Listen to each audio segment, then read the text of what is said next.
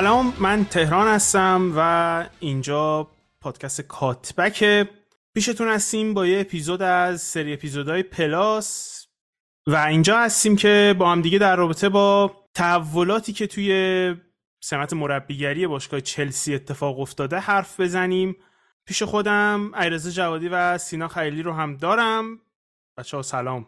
سلام به تو تهران سینا و همه شنوندگان پادکست کاتبک. امیدوارم که درباره شرط باشگاه چلسی بتونیم خیلی خوب و مفصل و دقیق حرف بزنیم. منم سلام عرض می‌کنم خدمت همه شنوندای عزیز و تو تهران و علیرضا و امیدوارم که برای اولین دفعه که دارم در مورد چلسی صحبت می‌کنم تو این پادکست البته اپیزود خوبی داشته باشیم. خب شروع کنیم از توخل. سرمربی که دیروز چهارشنبه یک روز بعد از اینکه چلسی توی کرواسی به دینامو زاگرب یک هیچ باخت شغل خودش رو از دست داد و صبح روز چهارشنبه اخراج شد. خبرهایی بیرون اومد از بحث اخراج شدن توخل فکر می‌کنم نیازه که اول به این خبرها و هواشی و اتفاقاتی که توی باشگاه افتاده اشارهی بکنیم قبل از اینکه بتونیم گذر کنیم و برسیم به مسائلی که داخل زمین اتفاق افتاده. بیشتر حرفایی که من تو این بخش الان می‌خوام بزنم از لیام تاومی، دامینیک فایفلد، سایمون جانسون و مطلا گرفته شده. این چهار نفر دو تا مطلب کار کردن در رابطه با اتفاقاتی که تو باشگاه چلسی افتاده و خب من هم صرفا برای اینکه منبع رو گفته باشم از همین چهار نفر استفاده می‌کنم که خب این چهار نفر برای چلسی تیر وان حساب میشن و خبرنگارای معتبری هم برای همین هم که من خبرهای اینا استفاده می‌کنم و حرفایی که کسای دیگه که اکثرا تیر تو یا تیر 3 حساب میشن رو نمیگم برای اینکه خب بتونیم یه بیسیسی داشته باشیم که روش حرف بزنیم. چندین مسئله گفته میشه که توخل با باشگاه یک سری تنش هایی براش به وجود اومده که باعث شده که در نتیجه باشگاه تصمیم به این بگیره که توخل تو برنامه بلند مدتی که بولی آقای اقبالی و تیمشون برای باشگاه دارن جایی نداره. یک سری از مسائل مسائلی که روابط این آدم با اسکوادش بوده. گفته میشه که توخل یه بخش بزرگی از رابطهش با اسکوادش رو دست داده و به قول معروف رخکن دستش در رفته بوده. در این حد که خب گفته میشه توسط همین خبرنگارها که خیلی از بازیکنهای چلسی از اینکه out of position بازی می‌کنن و خارج از پستی که بازی می‌کنن معمولا ازشون استفاده می‌شده ناراحت بودن و حتی عصبی بودن نسبت به این قضیه. در کنار اون یه بخش دیگه هم که گفته میشه اینه که توخل مثل این که حداقل یک ساله که با بازیکناش رابطه نزدیکی نداره و conversation های نزدیکی نداشته که با بازیکنها یک به یک حرف بزنه و بهشون بگه که چه چیزی ازشون می‌خواد یا کجا باید بهتر بشن یا کجا نباید بهتر بشن. همینطور یه سری تصمیم های عجیبی که توخل توی squad ش گرفته برای مثال گفته میشه که خب تو بازی با ساوثهمپتون و تو بازی با اورتون یه سری از بازیکنایی که تو لیست بودن بازیکنهایی بودن که خب به صورت علنی گفته بودن به توخل که می‌خوان برن. گفته میشه که حتی توخل توی بخشی از pre-season و پیشفصل خیلی مستقیم از بازیکنها پرسیده که کیا می‌خوان بمونن و کیا می‌خوان برن و خیلی بخش بزرگی از بازیکنها گفتن که می‌خوایم بریم. خیلی بیشتر از چیزی که توقعش رو داشتن. اینا رو بذارین کنار حرفایی که زده میشه در رابطه با رابطه توخل و هیئت مدیره باشگاه. در اینکه توخل مثل که خیلی علاقه از خودش نشون نداده که بخشی از اداره باشگاه باشه و این یه مسئله مهمی بوده برای مدیریت باشگاه که می‌خواستن کسی رو داشته باشن که به صورت اکتیو توی مدیریت باشگاه همکاری می‌کنه چه از بازیکن گرفتن چه از عضو جدیدی به هیئت مدیره یا هیئت فنی یا هر چیز دیگه تو باشگاه اضافه کردن. توقع داشتن کسی رو داشته باشن که کمک کنه و بخواد که همکاری کنه. برای مثال گفته میشه که خب توخل توی جلساتی که داشتن برای اینکه مشخص بشه چه بازیکنی رو بخرن بعد از یه مدت خودش دیگه نمی‌رفته و دستیارش رو میفرستاده. از مسائلی که خب نشون میده که چقدر این رابطه شکراب بوده. در این حدی که گفته میشه که توخل به طور کل مشکل داشته با جواب پس دادن به مدیرهای چلسی. مثالی که آورده میشه مثال رونالدوه که بعد از اینکه پیشنهاد میشه به توخل توخل رد می‌کنه گرفتن رونالدو رو. اما توضیحی در رابطه با اینکه چرا داره ردش می‌کنه نمیده به باشگاه. چیزی که بولی و اقبالی توقع داشتن که بهشون یک توضیحی داده بشه در رابطه با اینکه خب چرا نمی‌خوای این بازیکن رو چرا بیا با دیتا به ما نشون بده که چه چیزیش رو نمی‌خوای و چرا نمیخوایش. بحث دیگه ای که هست اینه که خب توخل هم احساس می‌کرده که مدیریت اولا بازیکنایی که می‌خواسته رو براش نگرفته برای مثال دلیخت برای مثال کیمپمبه و اینکه مدیریت اونقدری از فوتبال حالیش نمی‌شده. گفته میشه یک جلسه ای بوده که می‌خواستن سر بازیکنها حرف بزنن و روی whiteboard ی که داشتن بولی ترکیب 443 رو whiteboard. گذاشته بوده. چیزی که البته خود باشگاه رد می‌کنه کاملا. اما خب از طرف توخل این قضیه از کمپ توخل نه که خودش شخصا این حرف رو زده باشه گفته شده که چه اتفاقی افتاده و اینا باعث شده که خب دو طرف هم دیگه رابطه شکرابی داشته باشن. در این حد که گفته میشه که خود توخل توقع داشته که پیش فصل اخراج بشه و توقع داشته که اقبالی پیش فصل بهش بگه که برو. اما مثل که بولی دخالت می‌کنه و ورود می‌کنه به قضیه و خب به خوبی و خوشی حل میشه قضیه. بعد از پنجره مثل این که البته توخل انتظار نداشته که اخراج بشه اما جوری که گفته میشه تصمیم اخراج توخل قبل از بازی با دینامو گرفته شده بوده و باخت دینامو فقط یک دلیل دیگه بوده بین هزار تا دلیلی که می‌خواستن توخل رو اخراج کنن. علاوه بر اونها هم این چهار خبرنگاری که گفتم هر چهارتاشون در رابطه با این مسئله حرف می‌زنن که بولی به نظر می‌رسه interest و علاقه بلند مدتی رو پاتر داشته و به پاتر داشته و حتی موقعی که می‌خواسته کوکوریا رو بخره تلفنی با پاتر حرف می‌زنه که چند تا از همین خبرنگارا به نظرشون اومده که این حرف زدنه بیشتر برای این بوده که بخواد man management پاتر رو متوجه بشه تا اینکه در تو کوکوریا بخواد سوال بپرسه.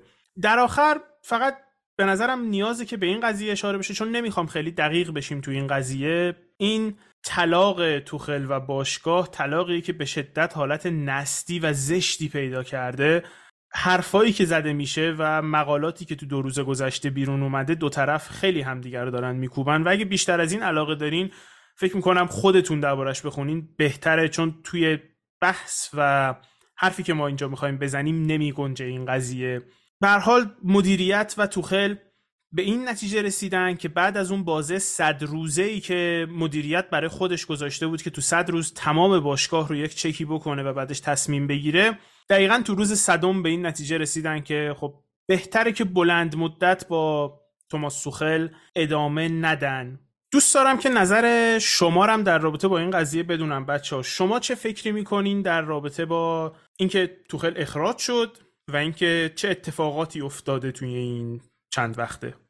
خب ترا من می‌خوام از اینجا شروع بکنم که وقتی تادبولی اومد باشگاه شما رو خرید من ازت یه سوالی پرسیدم و گفتی امکانش هست. گفتم ممکنه تادبولی بیاد این باشگاه رو بخره و این که همه پستا قرار عوض بشن از جمله مدیر ورزشیتون که گرانوفسکایا مطمئن بودیم رفتنیه. گفتم مربی رو هم ممکنه با خودش بیاره که تو گفتی امکانش هست. و من فکر می‌کنم باید تادبولی از اول این کار انجام می‌داد چون تیم شما با توخل کاملا اون مسیره رو طی کرده بود. یعنی توخل تبدیل شده بود به یک گذرگاه موقت به یک جایی که چلسی بتونه به یه ثباتی برسه ولی با توخل نمی‌تونست جلوتر بره. دلیلش هم مشخص بود چون توخل کاملا نیاز داشت که یک فردی مستقیما بالا سرش باشه و این نیاز ملزم به تغییرات رو بهش گوش زد بکنه و بهش بگی که این تیم واقعا به یک پوست اندازی نیاز داره. اما من احساس می‌کنم توخل این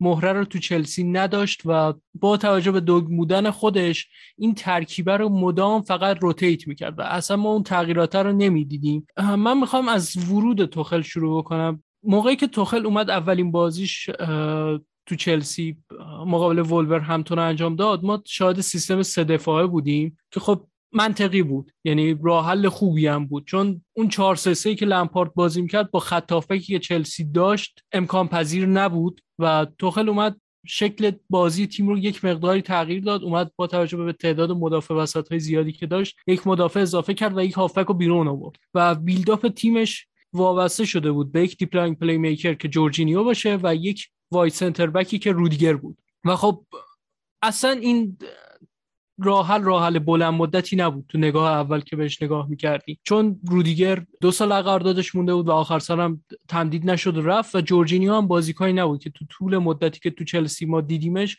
بازیکنی باشه که ثبات داشته باشه لحاظ عمل کرد. و توخل اومد بهترین آورده ممکن بهترین خروجی ممکن رو از این ترکیبه گرفت در طول مدتی که به عنوان مربی موقت انتخاب شده بود و چمپیونز لیگ بود. ولی باز تکرار می‌کنم اون راه حل راه حل بلند مدتی نبود و ایرادات به مرور به چشم اومد. چند هفته ابتدایی فصل اولی که توخل رو نیمکت شما نشست ما می‌دیدیم که تیم شما به شدت play شده. یعنی با حضور ریس جیمز و چیلول شما در دو طرف کاملا خطرناکید این اصلا تو نگاه اول نکته منفی به حساب نمی اومد ولی با مصدومیت چیلول بعد از اون مصدومیت جیمز کاملا مشکل شما به چه شما اونم جلو بردن توپ بود. یعنی شما توپو خیلی راحت نمی‌تونستین جلو ببرید تنها مهره ای که داشتین که می‌تونست progressive carry انجام بده کوواچیچ بود که اونم با توجه به شرایط فیزیکیش همیشه در طول فصل باید آمادگی اینو داشته باشین که مصدوم بشه. و خب این یه ایراده برای یه تیم مثل چلسی که می‌خواد برای title race رقابت بکنه یا حتی می‌خواد سهمیه بگیره. حتی الان تو لیگ برتر انگلیس سهمیه گرفتن خیلی کار سختری شده تا رقابت کردن برای قهرمانی. در نتیجه همه این مشکلات به مرور پشت سر هم رخ داد. حالا من دوست دارم علیرضا وارد بحث بشه و مشکلات بعدی که توخل تو چلسی یا خودش به وجود آورد یا نتونست حلش بکنه رو با هم یکی یکی بریم جلو. ولی برای شروع من فکر می‌کنم با اومدن تادبولی باید برکناری توخل زودتر انجام می‌شد. چون الان چلسی با پاتر اگر بخواد شروع بکنه حداقل 6 هفته رو دست میده. خب من در مورد اینکه اخراج توماس توخل درست بود یا نه جوابم خیلی مشخصه. به نظرم کاملا درست بود. یعنی چیزی که ما توی شیش ماه اخیر از چلسی می‌دیدیم. اصلا تیمی نبود که نشونه برای پیشرفت واقعی گذاشته باشه. نمیگم باید فوتبال کاملی بازی می‌کردن. اصلا مسئله اینه که حتی اگه فوتبال کاملی بازی نمی‌کنید باید یه سری از فازها امیدوار کنند تر از قبلتون باشید. این اتفاق اصلا تو چلسی نمیافتاد و من هر هفته بازی های چلسی رو نمی‌بینم. اما دو هفته یه بار وقتی می‌دیدم یا مثلا تو پنج هفته سه بار می‌دیدم چلسی همون چلسی بود. هیچ تغییری نمی‌کرد و به بنبست رسیده بودن عملا. بازیکنها تو بهترین پستاشون بازی نمی‌کردن برای چلسی. مشخصا ایده تاکتیکی شفافی خود توماس توخل نسبت به بازیکنها نداشت. چون اگه داشت نمیذاشت به اینجا برسه. اول دوران حضورش تو چلسی این ایده خیلی شفاف بود و خیلی خوب اجرا شد و خب با شایستگی هم چلسی قهرمان اروپا شد. اما هرچی جلوتر رفتیم. یه بازه چلسی خوب بود واقعا ولی بعدش همونطوری که سینا گفت بعد مصونیت چیلول و جیمز هیچ راه حلی عملا چلسی پیدا نکرد برای برگشتن. حتی وقتی این دوتا بازیکن هم به ترکیب چلسی برگشتن بازم چلسی اون تیم خوبی که قبلش بود نبود. در حقیقت اون ساختار دفاعی خوبی که توخل ساخته بود از بین رفته بود شکسته بود و ساختار تهاجمی هم به جای که بهتر بشه بدتر می‌شد. یعنی عملا مزیت های سیستم از دست رفته بود.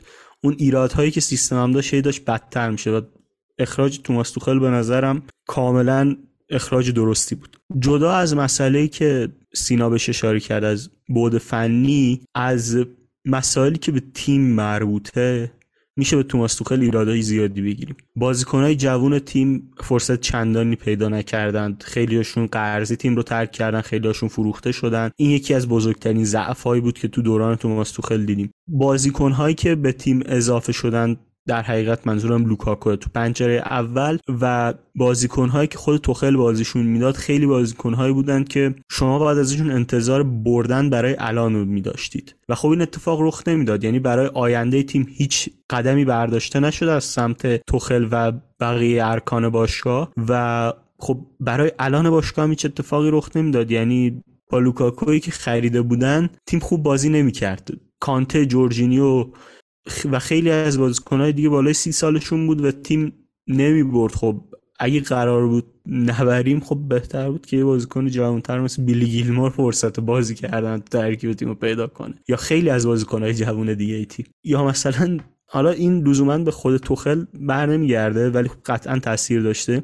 اینکه باشگاه مثل چلسی فرصت خرید بازیکن مثل شوامنی رو از دست میده و مشکل ها فک داره. به نظرم میشه تو کارنامه هر کسی که اون بازه زمانی فعالیت می‌کرد چلسی نقطه سیاه بذاریم. و خب در ازاش میرن مثلا بازیکنی که با تجربه بوده حالا برای یه فصل میارن مثل ساول که اصلا کیفیتی به تیم نداد رو ببینیم خیلی جالب نیست. یعنی و جالب پیش نرفت واسه توخل. و خب وقتی همه اینا رو کنار هم می‌ذاریم به نظرم اخراج توماس توخل تصمیم درستی بوده. در مورد انتخاب جایگزین هم به نظرم چلسی با توجه به خروج های مدیریتی زیادی که داشت انتخابی نداشت واقعا جز زمان فعلی برای اخراج توخل.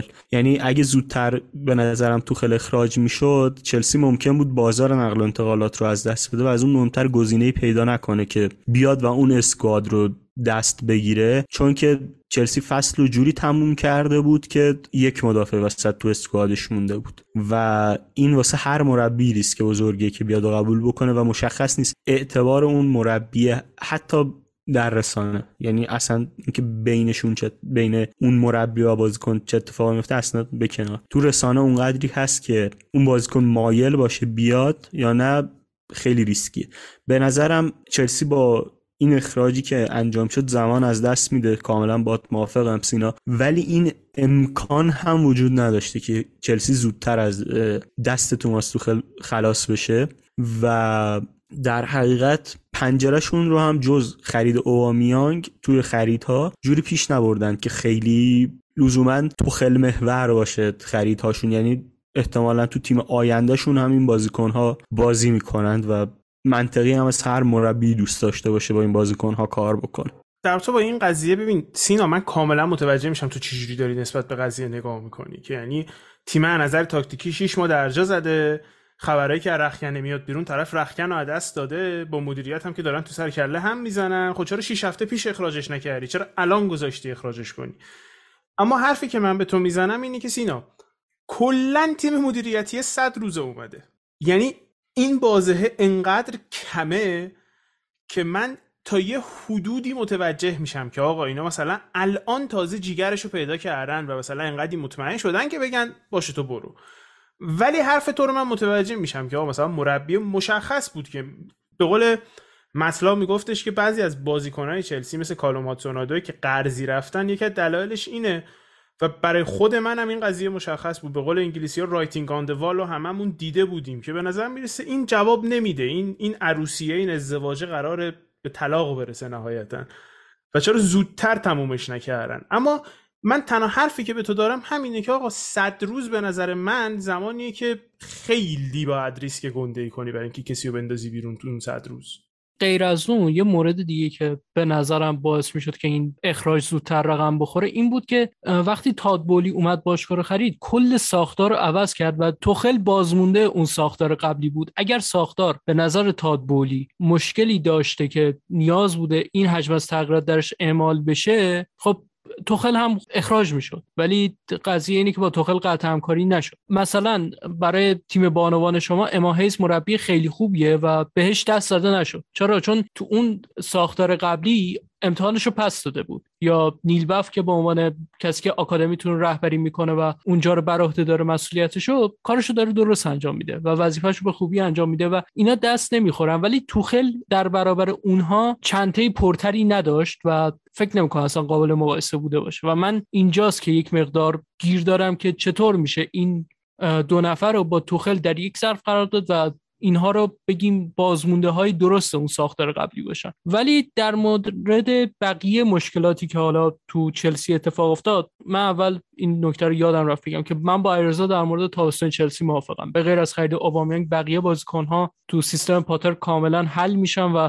فکرم نمی کنم اگر مسائل بیرون زمین اتفاق نیفته مشکلی با پاتر به وجود بیاد بین این بازیکنها و مربی. اما در مورد بقیه مشکلاتی که ایجاد شد من می‌خوام به میس ماونت اشاره بکنم. میس ماونت بازیکنیه که لمپارد برای اولین بار بهش تو چلسی بازی داد. همه از سطحش آگاه بودیم می‌دونستیم سقفش چقدره و بازیکنی بود که آینده چلسی بود. اما هر چقدر که زمان جلوتر رفت ماونت عملکردش افت کرد زیر نظر توخه. اون اوایل که ماونت برای توخل بازی می‌کرد یک آزاد بود. فری روم بازی می‌کرد. یعنی اجازه داشت به عنوان یک پست ده بیاد اضافه بشه خلاقیتش رو استفاده بکنه بیاد موقعیت ایجاد بکنه. به عنوان یک هشت میومد تو مناطق عقبتر زمین توپ می‌گرفت توپ جلو می‌برد و هم فاز حمله تیم رو رهبری می‌کرد. اما هر چقدر جلوتر رفتیم ماونت به دروازه نزدیکتر شد و کارش کمتر شد.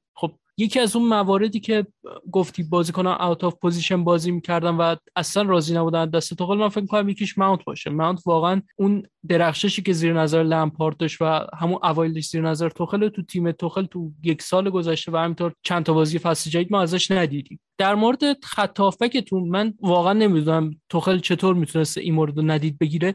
شما واضحا سه تا هافبک دارین که قابل مقایسه با هافبک های بقیه تیم های تاپ 6، کانته جورجینیو و کوواچیچ که خب کانته شیش ماه از سال رو احتمالا استراحت می‌کنه.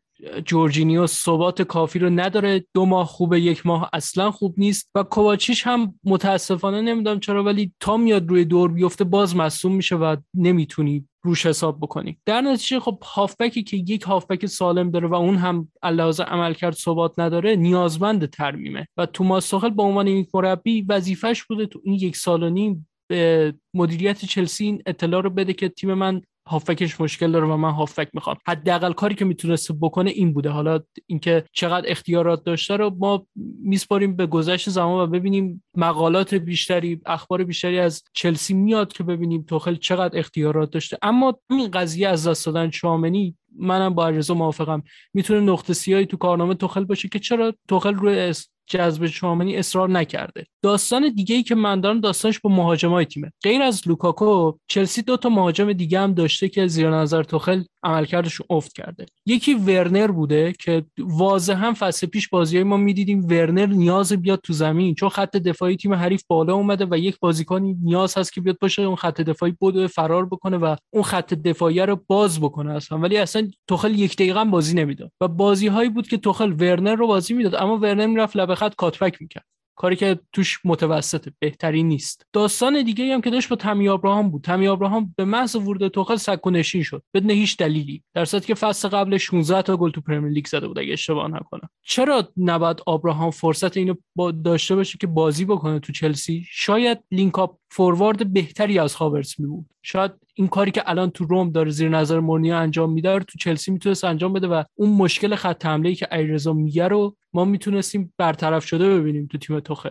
ولی خب این فرصت گیرش نیومد. و این فصل هم من فکر می‌کنم یکی از دلایلی که اخراج توخل درست بود عملکرد ضعیف هاورتز تو شروع فصل. هاورتز مثل یک روح بازی می‌کنه تو زمین. اصلا نیست. اون جایی که باید تاثیر بذاره نیست. و می‌بینیم نقشش رو هم به استرلینگ داده. استرلینگ بازیکنیه که باید اصلا کمترین زمان داشتن توپ داشته باشه. باید تو محوطه توپ رو به دست بیاره و ضربه نهایی رو بزنه. باید پشت دفاع حریف فرار بکنه. باید خط دفاع حریف رو آزار بده. نه اینکه بیاد پشت محوطه توپ بگیره و به قول علیرضا لاست پاس بازی بکنه مثل زمان لیورپولش. در کل من فکر می‌کنم این مواردی که من می‌بینم خیلی بیشتر از اینه که شما ازش چشموشی بکنی و بگی این اخراج نادرست بوده. منم با علیرضا موافقم. این اخراج کاملا درست بوده و در کنار همه اینها یک پنجره شلوغی شما داشتید با ورود چند بازیکن به جای بازیکنهایی که از این تیم رفته بودن. شما ویلیام پدرو هازارد از دست دادید و به جاش زیش پولیسیچ ورنر و هاورس رو اضافه کردید. پنج تا بازیکن که اینا به عنوان آینده چلسی قرار این تیم رو بیمه بکنن.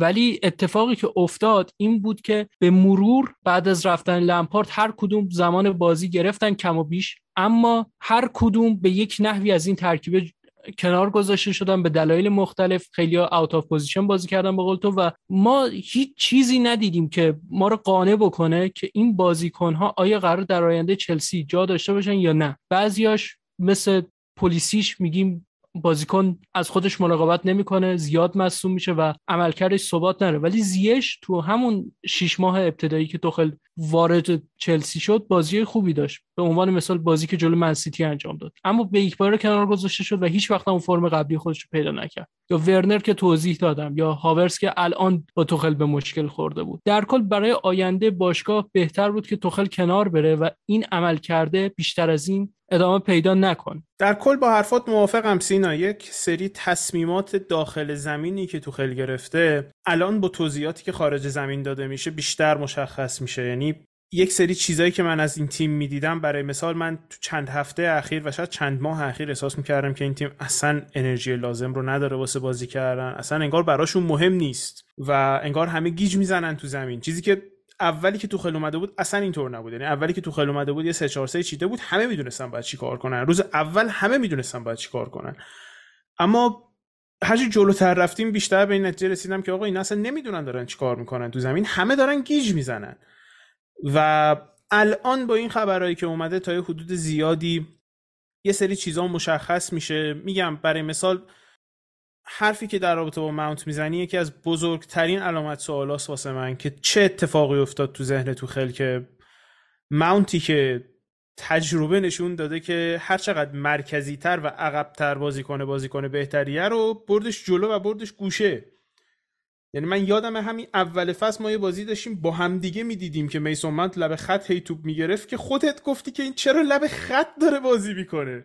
و میگم این این جز چیزاییه که شاید من هیچ موقع تا آخر عمرم درست متوجه نشم که دقیقا چرا توخل یه سری تصمیماتش رو اینطوری گرفت و در نهایت هم غمگینم از اینکه میره توخل جای خودش رو بین سرمربی های باشگاه چلسی سفت کرده با بردن Champions League و Club World Cup. و خب Super Cup حالا Super Cup که می‌خواین حساب کنین یا نه. و دلم من براش تنگ میشه اما همونطور که گفتم این طلاقی که ما الان داریم می‌بینیم این طلاقی که ما هنوز وسطشیم با اینکه سرمربی بعدی چلسی انتخاب هم شده یکی از نستی ترین طلاق هاییه که من تا حالا توی فوتبال انگلیس دیدم و شاید موقعی که ساری اخراج شد من فکر نمی کردم که هیچ موقع یک مربی اینطوری کوبیده بشه بعد از اینکه اخراج میشه اما فکر می‌کنم رفتاری که با توخل شده و حرفایی که دربارش نوشته شده کمی از چیزهایی که در رابطه با ساری نوشتن نداره. بگذریم برسیم به سرمربی جدید چلسی. گرام پاتر سرمربی سابق برایتون. امروز با قراردادی پنج ساله تا آخر فصل 2026-2027 با تقریبا تمام دستیاراش آقای بیلیرید و یورن همبرگ برونو بن رابرز که مربی دروازه‌باناشه و کایل مکلای که بهش توی recruitment کمک می‌کنه. به چلسی اومد. قراردادی که به طور کل برای چلسی نزدیک 21 میلیون پوند آب خورد. البته بستگی داره چه منبعی بشنوین مطلب میگه 15 میلیون اتلتیک میگه 21 میلیون برای اینکه تمام این مربی آزاد بشن و به چلسی بیان. علیرضا می‌خوام ازت اینو بپرسم که گراهام پاتر توی برایتون مربی بود که خیلی rate می‌شد و خیلی دربارش میشنیدیم و اگه بازیاش هم می‌دیدین متوجه می‌شدین که چرا rate میشه. حالا بی انصاف هم نباشیم. اما می‌خوام از تو بپرسم در رابطه با پاتر به عنوان یک سرمربی و مخصوصا زمانش توی برایتون چه توضیحاتی می‌تونی بهمون بدی؟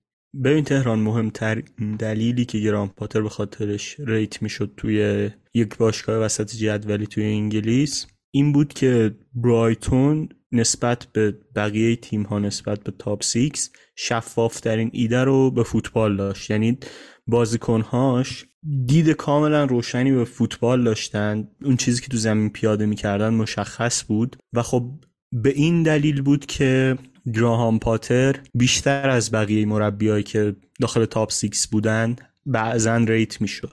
و خب دلیلش هم تغییری بود که توی برایتون داده بود. برایتون از یک تیمی که تقریبا فوتبال انگلیسی بازی می‌کرد با پاتر تبدیل شده بود به تیمی که جلوی تیم های زیادی ترجیح میده که فوتبال مالکانه بازی کنه از بالای زمین پرس بکنه. counter-press خوبی داشتن. توی build-up لزوما ریسک های عجیب غریبی بر نمی داشتن ریسک های مطمئنی می‌کردن و از همه مهمتر این بود که اون بازی به بازی پیش رفتن پاتر تو خیلی از بازه های زمانی به کار برایتون اومده بود. یعنی اصول فوتبال خودش رو بر می داشت اگر نیاز بود تطبیق می‌داد با یک شرایط دیگه با یک ایده دیگه و باز هم تیمش خیلی خوب بازی می‌کرد و موفق می‌شد.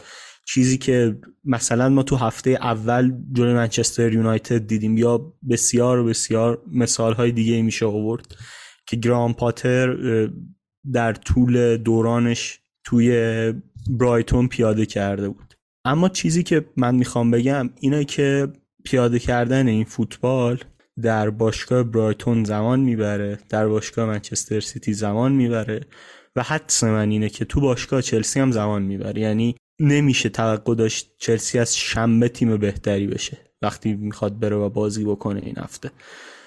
و به نظرم زمانی هم که می‌بره طولانیه. اگر این فرض رو بگیریم که پاتر قرار موفق بشه در چلسی من حس می‌کنم تقریبا از اواخر فصله که ما یک نشونه هایی از بهبودش رو ببینیم.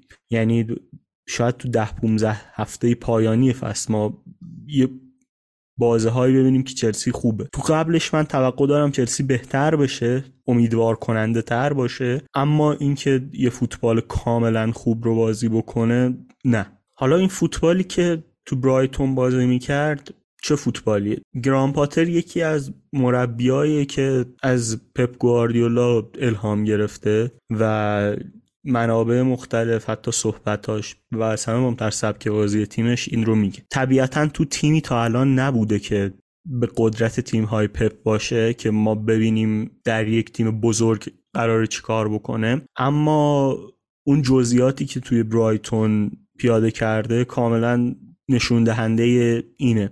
از شکل تقریبی پرسش گرفته از اون تلاشی که برای ساختن یه بیلداپ مطمئن تو تیمش گرفته و به شکل کلی اگر بخوام میران پاتر رو سبک بازیش رو توصیف بکنم مربی که فوتبال مالکانه رو به شکل محافظه کار و دفاعی بازی می‌کنه. یعنی تلاش می‌کنه داشتن توپ براش یک امنیتی باشه که حالا با استفاده از اون توی خط حمله با استفاده از گزینه هایی که به بازیکن ها میده بتونه موقعیت خلق بکنه.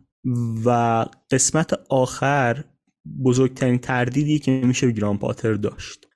و اینجا پاتر توی برایتون که شاید هم به خاطر برایتون بودن تیم است. یعنی تیم از لحاظ مهره اون کیفیت رو نداشته که به صورت متوالی اون فوتبال رو بازی بکنه. به صورت مداوم نمی‌تونست یک سطح از موقعیت ساختن رو در کیفیت بالا انجام بده. و این بزرگترین تردیدیه که به پاتر از دید من تو دوران مربیگریش وارده یعنی ایده های بسیار بسیار خوبی داره برای اینکه توپ رو تا یک سوم تهاجمی تیم برسونه و از اون به بعد عملکردش خیلی سینوسی بوده چیزی که تو چلسی نمی‌تونه باشه. اگه بخوایم درباره ایده های عقب زمینش صحبت کنیم خب پاتر کسیه که اومده و توی تیم میان جدولی و حالا تیمی که بعضا برای نیفتادن می جنگیده از گلر به شدت تو بازی سازی استفاده کرده. یعنی توی فصولی که بوده رابرت سانچز این کار رو می‌کرده گرچه که کمی هم با رایان سعی کرد سر کله بزنم و ترجیح داد که سانچز اضافه بشه بالاخره. و با بیلداپ سه دویی که داره یعنی سه تا مدافع وسطش و دو تا از هافبک هایی که معمولا تو سیستم 3 4 2 1 که بازی می‌کنه دو تا هافبک های شماره 6ش سعی کرده این build-up رو انجام بده. با توجه به شرایط تیم پاتر تو برایتون سعی می‌کرد که خیلی تو بعضی دقایق به توپ های بلندم روی بیاره. یعنی اگر می‌دیدن که حضور خودشون هم به صورت فیزیکی هم به صورت برتری عددی به خاطر بالا رفتن wing-back هاشون و بالا بازی کردنشون تو build-up به شکلی که می‌تونن از توپای بلند استفاده بکنن این کار رو می‌کردن و این انعطاف پذیری رو داشتن. و خب باعث می‌شد که عملا دو خط بازی رقیب رو پشت سر بذارن و موفقیت آمیز بود. یا اگر با پاس های کوتاه سعی می‌کردن بیلداپ کنن با مجموعه از پاس های منفی برای ساختن یک زاویه پاس تلاش می‌کردن این کار رو انجام بدن. یعنی توپ رو به یکی از هافبکاشون میرسوندن هافبک به سانچز میرسوند و حالا سانچز تصمیم می‌گرفت که به یکی از سه مدافع بده تا اون هم با قدرت حمل توپش هم با توانایی پاس دادنش به wing-back توپ رو ببره جلو. و خب این باعث می‌شد که برایتون خیلی خیلی منعطف باشه build-up ش و با توجه به اینکه چهار تا هافبک داشتن با همونطور که گفتم سه چهار دو یک بازی می‌کردن. دو تا شماره 6 و دو تا شماره ده داشتن. کم پیش میمد که وسط زمین توسط رقبا outnumber بشن. و حتی اگر رقیب با سه تا هافبک وسط هم بازی می‌کرد اینها یک نفر بیشتر داشتن. و این ایده پاتر کاملا تا یک سوم تهاجمی رقیب جواب می‌داد. و تنها ایرادش همونیه که گفتم. خب همونطور که علیرضا توضیح داد در ادامهش من بخوام صحبت بکنم چیزی که تو برایتون مشخص بود این بود که تیمی که پاتر تحویل گرفته بود خیلی از این مشخصه‌هایی که علیرضا نام برد رو نداشت. یعنی در عمل build-up بسیار ضعیف بودن روی set piece defense ها واقعا ضعف داشتن تو high press کاملا ناتوان بودن تو counter press تعریفی نداشتن. شاید فقط از نظر directness یعنی high transition و progressive pass تا یه حد قابل قبولی بودن که اون هم در یک سطح مناسبی گراهام پاتر هنوز حفظش کرده و تو تیمش داره ازش بهره می‌بره. ولی تو همه موارد که قبل نام بردم یعنی build-up high defense piece defense high press counter press همه اینا switch play تیم خیلی بهتر شده و همه اینها به خاطر همون فلسفه‌ای که علیرضا در موردش توضیح داد که می‌خواد مالکیتی رو داشته باشه که از بابتش که امنیتی رو تو بازی داشته باشه که گل دریافت نکنه و با build-up نسبتاً آرام و با تومنینه که دارن به دروازه حریف نزدیکتر بشن و گل بزنن. یک موردی که حالا من تو تیم برایتون دیدم که انتظار نداشتم پاکت سازی خوب این تیمه که خیلی خوب شکل می‌گیره تو حالا گوشه های زمین و معمولا حالا تو سمت راست وقتی تارق لمپی بازی می‌کرد و قبلتر حالا که کوکوریا نیومده بود چلسی از طریق کوکوریا یکی از بازیکنهایی بود که می‌تونست توی این مشارکت خوبی داشته باشه. همه اینها رو می‌ذاریم کنار هم می‌بینیم که برایتون یکی از بهترین تیم ها هم بوده از نظر ثبت کردن XG که هر سال می‌دیدیم این تیم اکسپکتد گلی که ثبت می‌کنه رو داره آندر پرفورم می‌کنه. یکی از دلایلش می‌تونه همون موردی باشه که اجازه اشاره کرد یکی از دلایلش هم می‌تونه این باشه که کیفیت مهرهای هجومی برایتون اونقدری تعریفی نبوده که ما بخوایم انتظار داشته باشیم برایتون اوور پرفورم بکنه یا بخواد همون چی رو ثبت بکنه به عنوان گل. ولی این اتفاقی که حالا افتاد یعنی گرام پاتر به چلسی اومد من کنم خط حمله چلسی رو یک مقدار موتورش رو روشن بکنه چون خط حمله چلسی تو چند تا بازی اخیر کاملا منفعل بود. یعنی هیچ اتفاقی نمیافتاد تو فاز حمله بر چلسی. و خط حمله منفعل چلسی کارش این شده بود که مدام توپ رو بین خودشون جابجا می‌کردن تو یک سوم دفاعی حریف.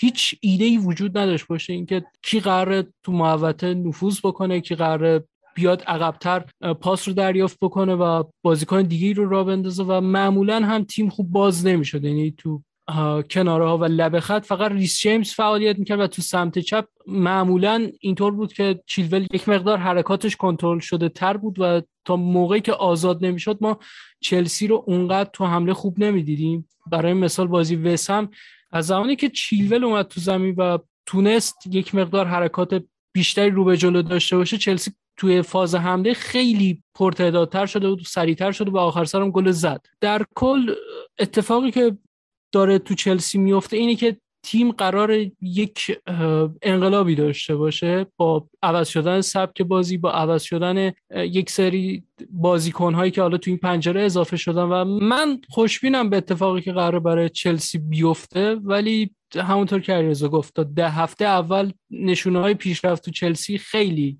کمرنگه و باید زمان داده بشه. اما چیزی که می‌تونم بگم قطعی اینه که از هافبک های چلسی قطعا دو نفر که کاملا کنار میرن یعنی جورجینو و کانتر رو من مطمئنا می‌دونم که تو این تیم جایی ندارم برای بلند مدت.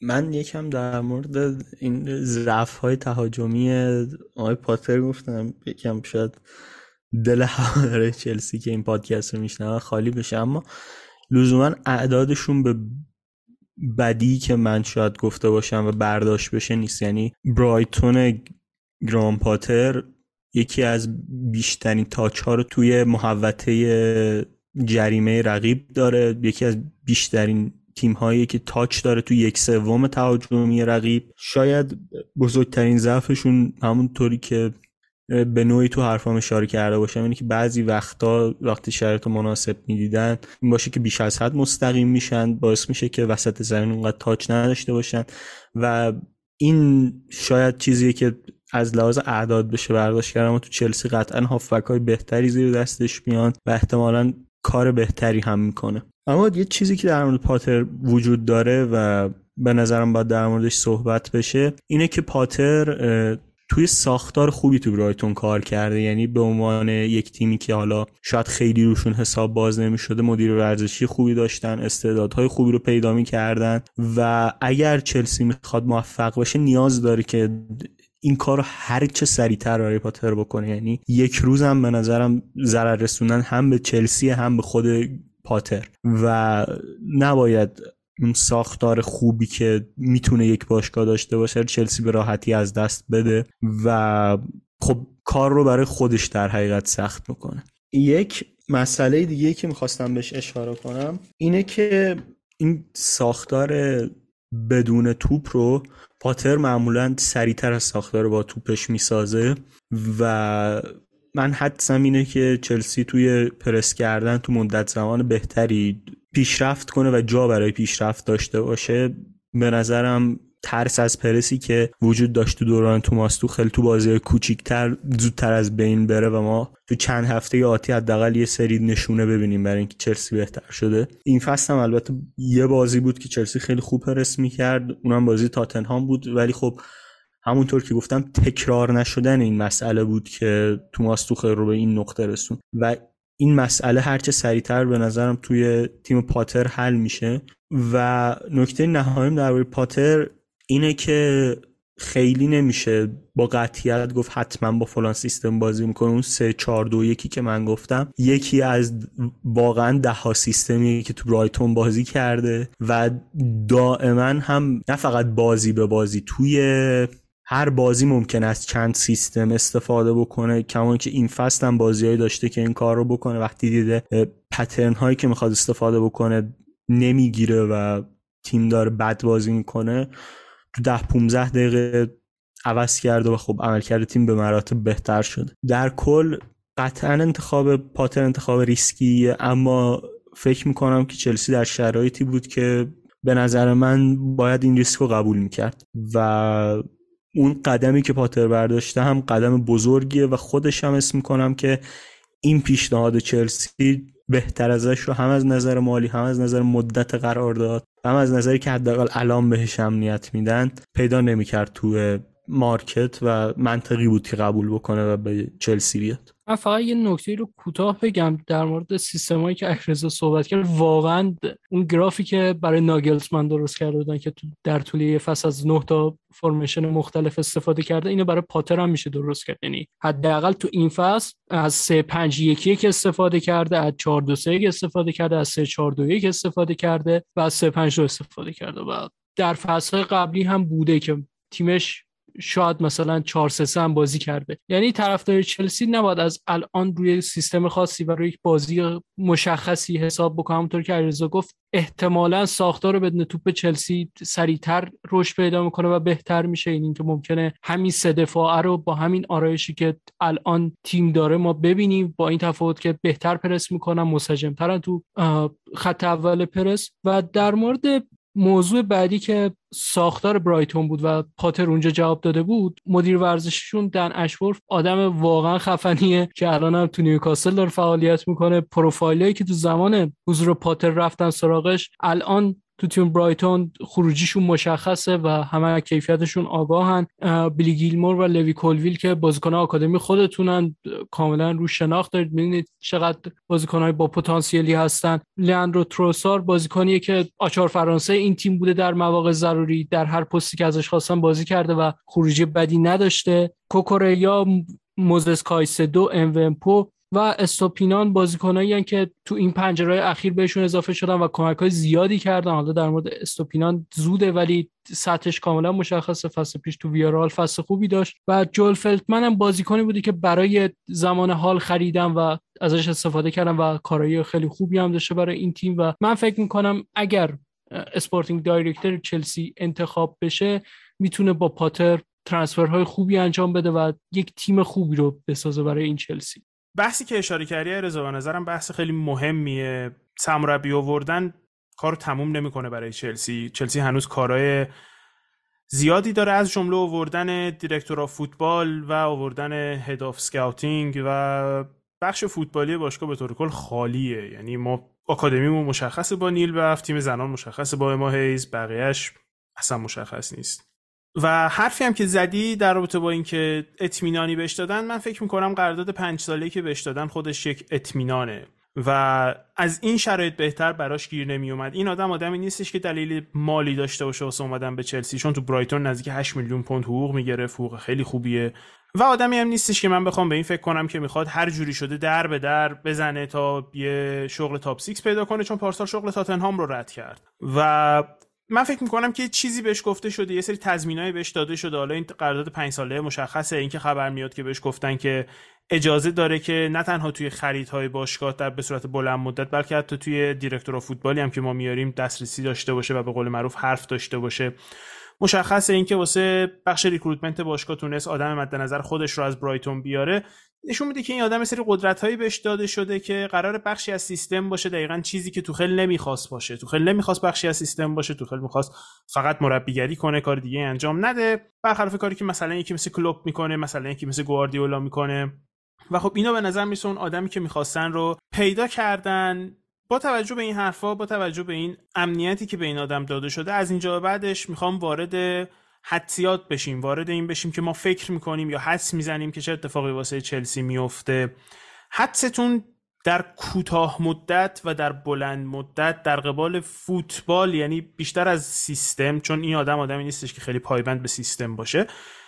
منظورم بیشتر فلسفه فوتبالیه که فکر می‌کنین بازی می‌کنه و نظرتون در رابطه با اینکه چه افرادی رو فکر می‌کنین می‌تونه بهتر کنه یا اینکه چه بازیکنهایی زیر نظر این آدم سود می‌کنن در واقع و اینکه چه بازیکنهایی زیر نظر این آدم ضرر می‌کنن توی بلند مدت و توی کوتاه مدت. برام جالبه که نظرتون رو بدونم. ایرزا فکر می‌کنی که چه اتفاقی در انتظار چلسی با گرام پاتره من فکر می‌کنم توی چلسی بازیکنی مثل مندی کسی باشه که حداقل برای یک بازی ضرر می‌کنه.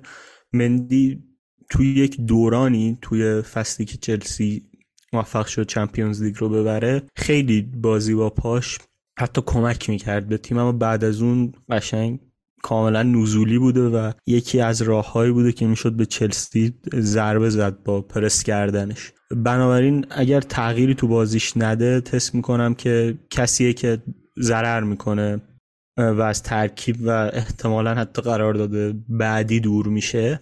با توجه به اینکه شما نیاز دارید که یه بازی کنی که با توپ امن باشه رو تو مناطق عمیق‌تر زمین و تو بیلداپ استفاده کنید من اسم می‌کنم کوواچیچ اگر فیت باشه توی اون ساختار کمکتون بکنه و شاید جورجینیو هم این فصل بتونه توی تیم یه جایی برای خودش دست و پا بکنه و به طور کلی من فکر نمی کنم بازیکنی توی چلسی باشه که از ترکیب کنار گذاشته میشه به شکل کاملا انتحاری. ممکنه ممکنه. اگر اوبامیانگ توی پرس کردن کمک نکنه چیزی که ما تو بارسلونا نمی‌دیدیم و فعال بود برخلاف دوران آرسنالش با توجه به اینکه توی link-up به تیم کمک نمی‌کنه و خیلی بدون گل زدن ارزش زیادی نمی‌تونه به تیم اضافه بکنه کسی باشه که کنار گذاشته میشه. ولی با توجه به شرایط squad ی که داره و اینکه لزوما یک بازیکن بازیکن دیگر رو کاور نمی‌کنه من حس می‌کنم که این دقایق پخش بشه بین بازیکن ها تا حالا در آینده و با توجه به عملکردی که بازیکن ها از خودشون به جا می‌ذارن تصمیم نهایی گرفته بشه هر اتفاقی بیفته من کنار گذاشتن بازیکنی مثل جورجینیو مثل کانته در آینده رو غلط نمی‌دونم و به نظرم باید برن از باشگاه و جایگزین باشگاه بخره براشون حتما. اما توی این بازه تا آخر فصل مگه اینکه در ژانویه اتفاق عجیبی بیفته من حس نمی کنم که بازیکنی جز اوبا اگر گل نزنه از ترکیب چلسی به شکل کامل حذف بشه. و همه به نوعی دقیقشون رو می‌گیره. با توجه که این بخش حدسیاته من هیچ کدوم از حرفام متقن نیست و دارم برداشت خودم میگم. اول بخوام شروع بکنم از بازیکنهایی که به نظرم تو تیم حالا چلسی پاتر قرار نقش کم تری داشته باشم فکر کنم همونطور که علیرضا گفت مندیه که علاوه بر اینکه بازی با پاش یک مقدار تیم دچار مشکل کرده تو این هفته و البته قدرت تصمیم گیری پایینش که خیلی دیر اقدام به پاس دادن می‌کنه یا خروج از دروازه احساس می‌کنم کپا تایم می‌گیره و در دروازه وای میسه. مورد دیگه که به نظر من شاید ممکن اتفاق بیفته تیاگو سیلوا فکر می‌کنم تیاگو سیلوا تا حدودی از ترکیب کنار گذاشته بشه برای بعضی از بازی ها با توجه به اینکه خط دفاع چلسی رو پاتر می‌تونه بالا بیاره و دوست هم داره که با خط دفاعی بالاتر بازی بکنه این سرعت پایین تیاگو سیلوا شاید یکی از موانعی باشه که نتونه تو ترکیب اصلی بازی بکنه برای بعضی از بازی ها در مورد خط هافبک من با توجه به